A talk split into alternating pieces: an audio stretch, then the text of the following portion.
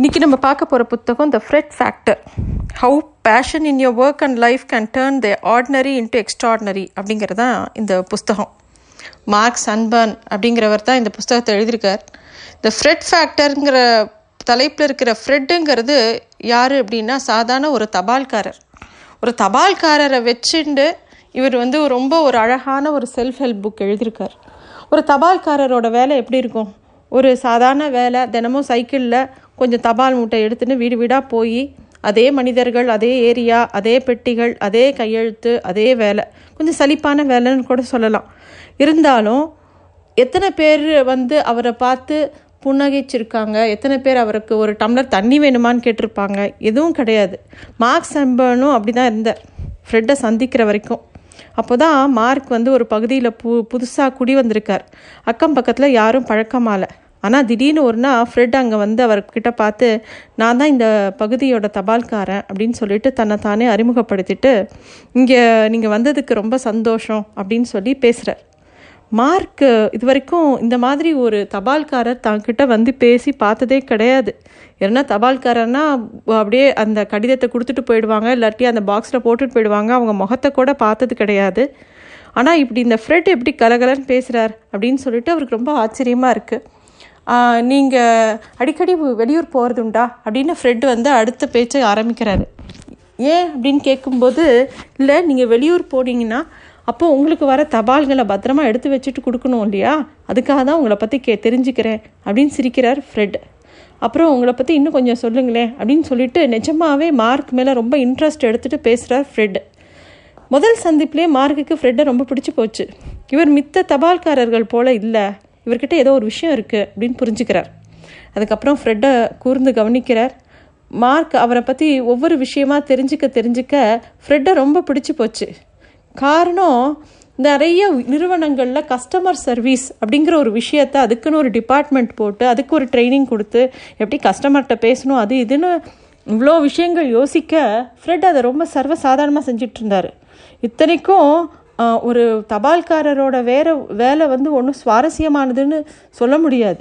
ஏதோ எல்லாரும் ஒரு சலிப்போடு தான் அதை செய்வாங்க. ஆனால் இந்த போர் அடிக்கிற வேலையை கூட ஃப்ரெட்டு ரொம்ப ஆனந்தமாக சந்தோஷமாக தன்னுடைய கடமையை ரொம்ப ஒழுங்காக செய்கிறது மட்டும் இல்லாமல் எல்லார்கிட்டேயும் ஒரு நல்ல ஒரு ரிலேஷன்ஷிப்பை மெயின்டைன் பண்ணியிருந்தார் அந்த பகுதியில் இருந்த எல்லாருக்குமே ஃப்ரெட்டு வந்து பார்க்க மாட்டாரா இன்றைக்கி நமக்கு ஏதாவது ஒரு கடிதம் வராதா? அப்படிங்கிற மாதிரி யோசனை பண்ணிக்கிட்டு இருக்கிற அளவுக்கு ஃப்ரெட் எல்லார்ட்டையும் ஒரு நல்ல ரிலேஷன்ஷிப்பில் இருந்தார்.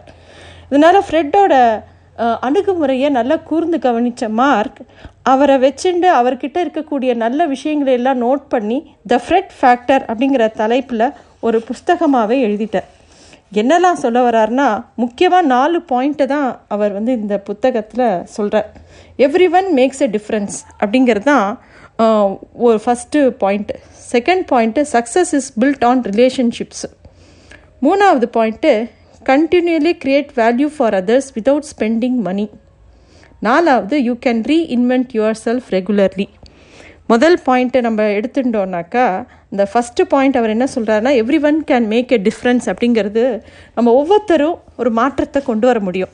ஒரு பெரிய அரசியல்வாதியோ ஒரு நடிகரோ பெரிய பணக்காரரோ தான் அந்த சமூகத்தை மாற்ற முடியும்னு கிடையாது. ஃப்ரெட்டு மாதிரி சின்ன சின்ன வேலையில் இருக்கிறவங்க கூட ஒரு பெரிய மாற்றத்தை கொண்டு வர முடியும்.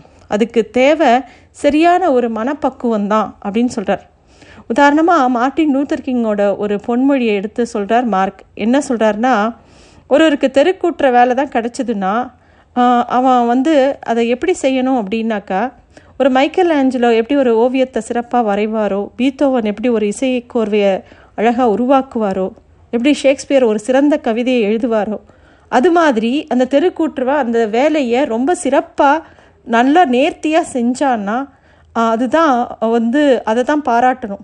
அதை வந்து அவன் நன்னா செஞ்சுருக்கானேன்னு மித்தவங்க பாராட்டுற அளவுக்கு அந்த வேலையை அவன் செய்யணும்.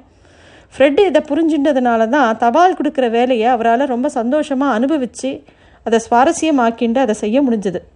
அந்த இந்த உலகத்தில் எதுவுமே அற்பமான வேலை கிடையாது. எல்லாருக்குமே ஒரு ரோல் இருக்குது இந்தந்த வேலை செய்யணும்னு சொல்லிட்டு. தனக்கு கிடைச்ச வேலையை ரொம்ப சந்தோஷமாக ரொம்ப நேர்த்தியாக ரொம்ப அழகாக இன்னொருத்தர் பார்க்கும்படி செய்யக்கூடிய வேலைகள் ரொம்ப பெரிய மாற்றத்தை உருவாக்கும் அப்படிங்கிறது முக்கியமான பாயிண்ட்டாக சொல்கிறார் ரெண்டாவது என்ன சொல்கிறாருனாக்கா எல்லார்கிட்டேயும் நமக்கு வந்து நல்ல ஒரு ரிலேஷன்ஷிப் இருக்கணும். Success is built on relationships அப்படிங்கிறார். ஃப்ரெட்டை சந்திக்கிறதுக்கு முன்னாடி மார்க்குக்கு எத்தனையோ கடிதங்கள் வந்திருக்கும் எத்தனையோ தபால்காரர்களை அவரும் பார்த்துருப்பாரு. ஆனால் ஃப்ரெட்டை மட்டும் ஏன் அவருக்கு மனசுல பிடிச்சி போச்சு? காரணம் ஃப்ரெட்டு கடிதம் கொடுக்கறத வெறும் பரிமாற்றமாக நினைக்காம அந்த பகுதியில் இருக்கக்கூடிய ஒவ்வொருத்தரோடையும் ஒரு நல்ல ஒரு நட்பை வளர்த்துக்கிட்டார். அது வந்து சாதாரண கடிதம் கூட ஒரு விசேஷமானதாக ஆக்கிடுத்து அது. அதனால் நம்ம கூட பழகிற ஒவ்வொருத்தரையும் நம்ம உண்மையாக கூர்ந்து கவனித்து பழகணும். அது வந்து ரொம்ப முக்கியம் அப்படிங்கிறார். அதுவும் ஒரு ஒரு ஆர்கனைசேஷனில் கஸ்டமர்ஸ் வந்து don't have relationships with organization they form relationships with இண்டிவிஜுவல்ஸுங்கிறார் நம்ம ஒவ்வொருத்தருமே ஒரு இண்டிவிஜுவல் கிட்ட தான் ஒரு நல்ல ஒரு நட் நட்புறவை எதிர்பார்ப்போம். ஒரு ஆர்கனைசேஷனோட நல்லுறைவுங்கிறதே வந்து அந்த கஸ்டமர் கேரில் நம்மக்கிட்ட நல்லபடியாக நம்ம கேட்குற கேள்விகளுக்கும் நமக்கு தேவைப்படுற சேவைகளையும் முறைப்படி சரியாக செய்யும்போது தான் அந்த நிறுவனத்து மேலே நமக்கு ஒரு மதிப்பு வருது. மூணாவது continuously create value for others without spending money அப்படிங்கிறார். நம்ம பெரிய பணக்காரனாக இருக்கணும்னு அவசியம் இல்லை. யாராவது உதவி கேட்டால் உடனே நம்மளால் பணம் அள்ளி கொடுக்க முடியாதபடிக்கு இருக்கலாம்.